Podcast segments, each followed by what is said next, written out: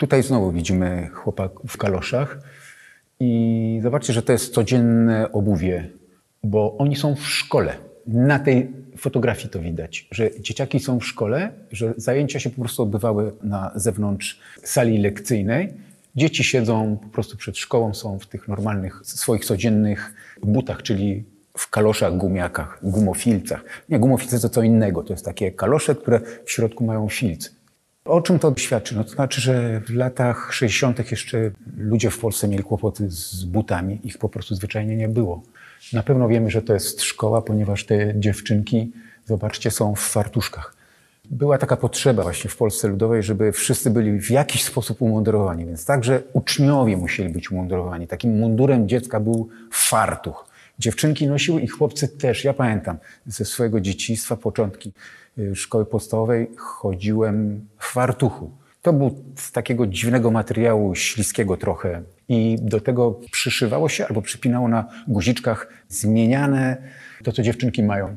One mają chyba skoronki, tak dobrze widzę, ale to nie było konieczne. Kołnierzyki białe. No taki był obowiązkowy taki mundurek. Później jakby w starszych klasach z tego rezygnowano, ale jeszcze pamiętam do czasów licealnych, wojny z nauczycielami, z dyrekcją, po prostu z całym tym systemem cholernym oświatowym, tą potrzebę umundurowania, z którego po prostu uczniowie wojowali jak mogli. W jakiej postaci, jaki był taki ten substytut tego, tego munduru? Tarcza szkolna. Każdy uczeń musiał chodzić z tarczą szkolną. Tu na rękę się zakładał, było powiedziane na którą rękę. Na dodatek ta tarcza miała być przyszyta. Stawaliśmy na głowie, żeby tego mundurowania nie było, to znaczy nosiło się te tarcze na agrawce albo na gumce zakładało się, ale to były dyżury nauczycielskie przed wejściem rano do szkoły, które sprawdzały, czy wszyscy mają tarczę. Po prostu tyle trudu sobie zadawano z tak idiotycznego powodu. To były regularne, normalne wojny o te cholerne tarcze. Bo po prostu myślę, że każdy przedstawiciel władzy, milicjant czy ktoś spojrzał na młodego człowieka, od razu miał wiedzieć, do jakiej on szkoły chodzi traciłeś w ten sposób anonimowość. Teraz umiem to nazwać, że to walczyliśmy o swoją anonimowość na zewnątrz, że człowiek chciał być anonimowy, nie to, żeby każdy wiedział, skąd ty jesteś i kim ty jesteś. Więc jakby walczyliśmy o to, a nauczyciele stali przed wejściem do szkoły, jakiś dyrektor, jak był służbistą i każdemu sprawdzał, szarpał, czy ona jest przyszyta, a nie jest aby na, na agrafce. Bo wiadomo, że jak wychodzisz z tej szkoły, pierwsza rzecz to odpinałeś tę agrafkę. Ale to jest i trochę nie na temat, bo tu jesteśmy w Bieszczadach i zobaczcie te dzieciaki. Tutaj pod ścianą siedzi pięcioro dzieciaków, z tego trzech chłopców jest w kaloszach. Zobaczcie, jakie łachmany mają. W takim ubraniu on przychodził do szkoły. Tu zakładam, że te dzieci idą do szkoły. I zobaczcie, to nie jest zabawa dzieci. Oni nie przychodzą na tych szczudłach po prostu przez ten potok, rzeczkę, strumień dla zabawy. Oni przechodzą tylko dlatego, no po prostu, że to jest sposób na przebrnięcie przez płytką wodę bez konieczności zdejmowania butów. Dlaczego wiem, skąd wiem, że nie robią tego dla zabawy? Stąd, że ja widzę, że oni idą do szkoły. Myślę, że reporter przez jakiś czas dzieciakom towarzyszył, spędził kawałek dnia z nimi.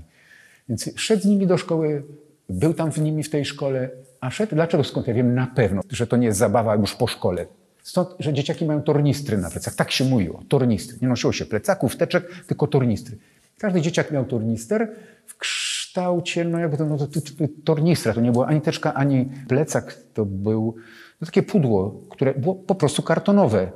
Z tektury zrobione, na wierzchu powleczone czymś takim, co przypominało skórę, ale oczywiście skórą nie było. Absolutnie kartonowe. Ta dziewczynka to tutaj ma. To było na ćwieki zapinane. W tamtych czasach moje pokolenie, ja nie jestem z Warszawy, nazywaliśmy to klipami. I to w całej Polsce chyba było słowo używane w żargonie młodzieżowym, takim niegroźnym. Klipa. I na przykład mnie służyło, pamiętam jak zacząłem szkołę podstawową w miasteczku powiatowym pod Warszawą, w Sochaczewie. Jak chodziliśmy do szkoły i wracaliśmy ze szkoły, przychodziłem przez Górę Zamkową, bo w Sochaczewie jest zamek, czy też był, który Szwedzi spali w czasie potopu. Dla mnie to była Czumulumba, to ogromna góra, na której się zjeżdżało na klipie. Siadało się na klipie i się jechało. Ona była z tektury takiej śliskiej i to fajnie, fajna zabawa była. A o czym opowiadał ten fotoreportaż Janka Michalewskiego? O zaporze wodnej w Solinie, którą budowano od lat 60 i pod koniec lat 60. oddano ją do użytku 22 lipca 68 roku. Nieprzypadkowo 22 lipca to było święto u Bustiali w Polsce Ludowej. Inwestycje oddawać w święta państwowe. Popatrzcie, gdzie mieszkali ci ludzie. Widać, że to są przybysze. To jest typowa zabudowa z dawnych czasów. To są, to są wioski, Solina, która przetrwała jeszcze z przedwojennych czasów. To jest typowa właśnie zabudowa, jeszcze oczywiście strzecha. Tak wyglądały podwórka tamtejszej ludności, nie polskiej, która zamieszkiwała te tereny jeszcze do, do e, akcji Wisła. Zobaczcie, jakie buty mają, w czym chodzą, jakie ubrania mają. Zobaczcie, że ten wóz jest na żelaznych obręczach. Już w latach 30. XX wieku używało się gumowych obręczy, takich normalnych kół, jak my teraz znamy, pompowanych, nie? A tam jeszcze zwykłe takie proste żelazne obręcze, furka ciągnięta przez konie. Ta wioska Solin została zalana pod koniec lat 60. Na tym miejscu powstała wielka zapora, zapora wodna i wielki zalew soliński, który teraz no, znamy z elektrowni i z turystyki, którą się tam e, uprawia. Fajne, wspaniałe, dobre miejsce, ale też szkoda trochę tego kawałka Rzeczypospolitej, która znalazła się pod wodą.